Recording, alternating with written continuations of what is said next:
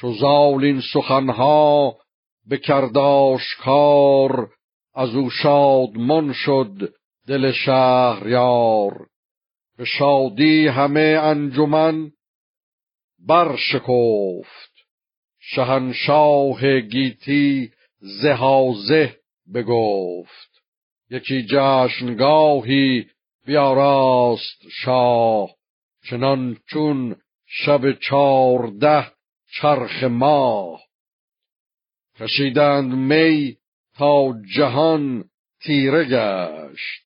سر میگساران ز می خیره گشت. خروشیدن مرد بالای خواه یکا یک برآمد ز درگاه شاه. برفتند گردان همه شاد و مست. گرفته یکی دست دیگر به دست. چو برزد زبانه ز کوه آفتاب سر نامداران برآمد ز خواب. بیامد کمر بسته زال دلیر به پیش شهنشاه چون نر شیر.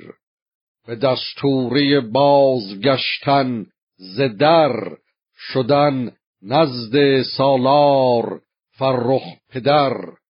به شاه جهان گفت که نیک خوی مرا چهر سام آمد از تارزوی ببوسیدم این پایه تخت آج دلم گشت روشن بدین فر و تاج. بدو گفت شاه جوان مرد گرد یک امروز نیزت بباید شمرد. تو را بویه دخت مهراب خواست. دلت را هوش سام و زابل کجاست؟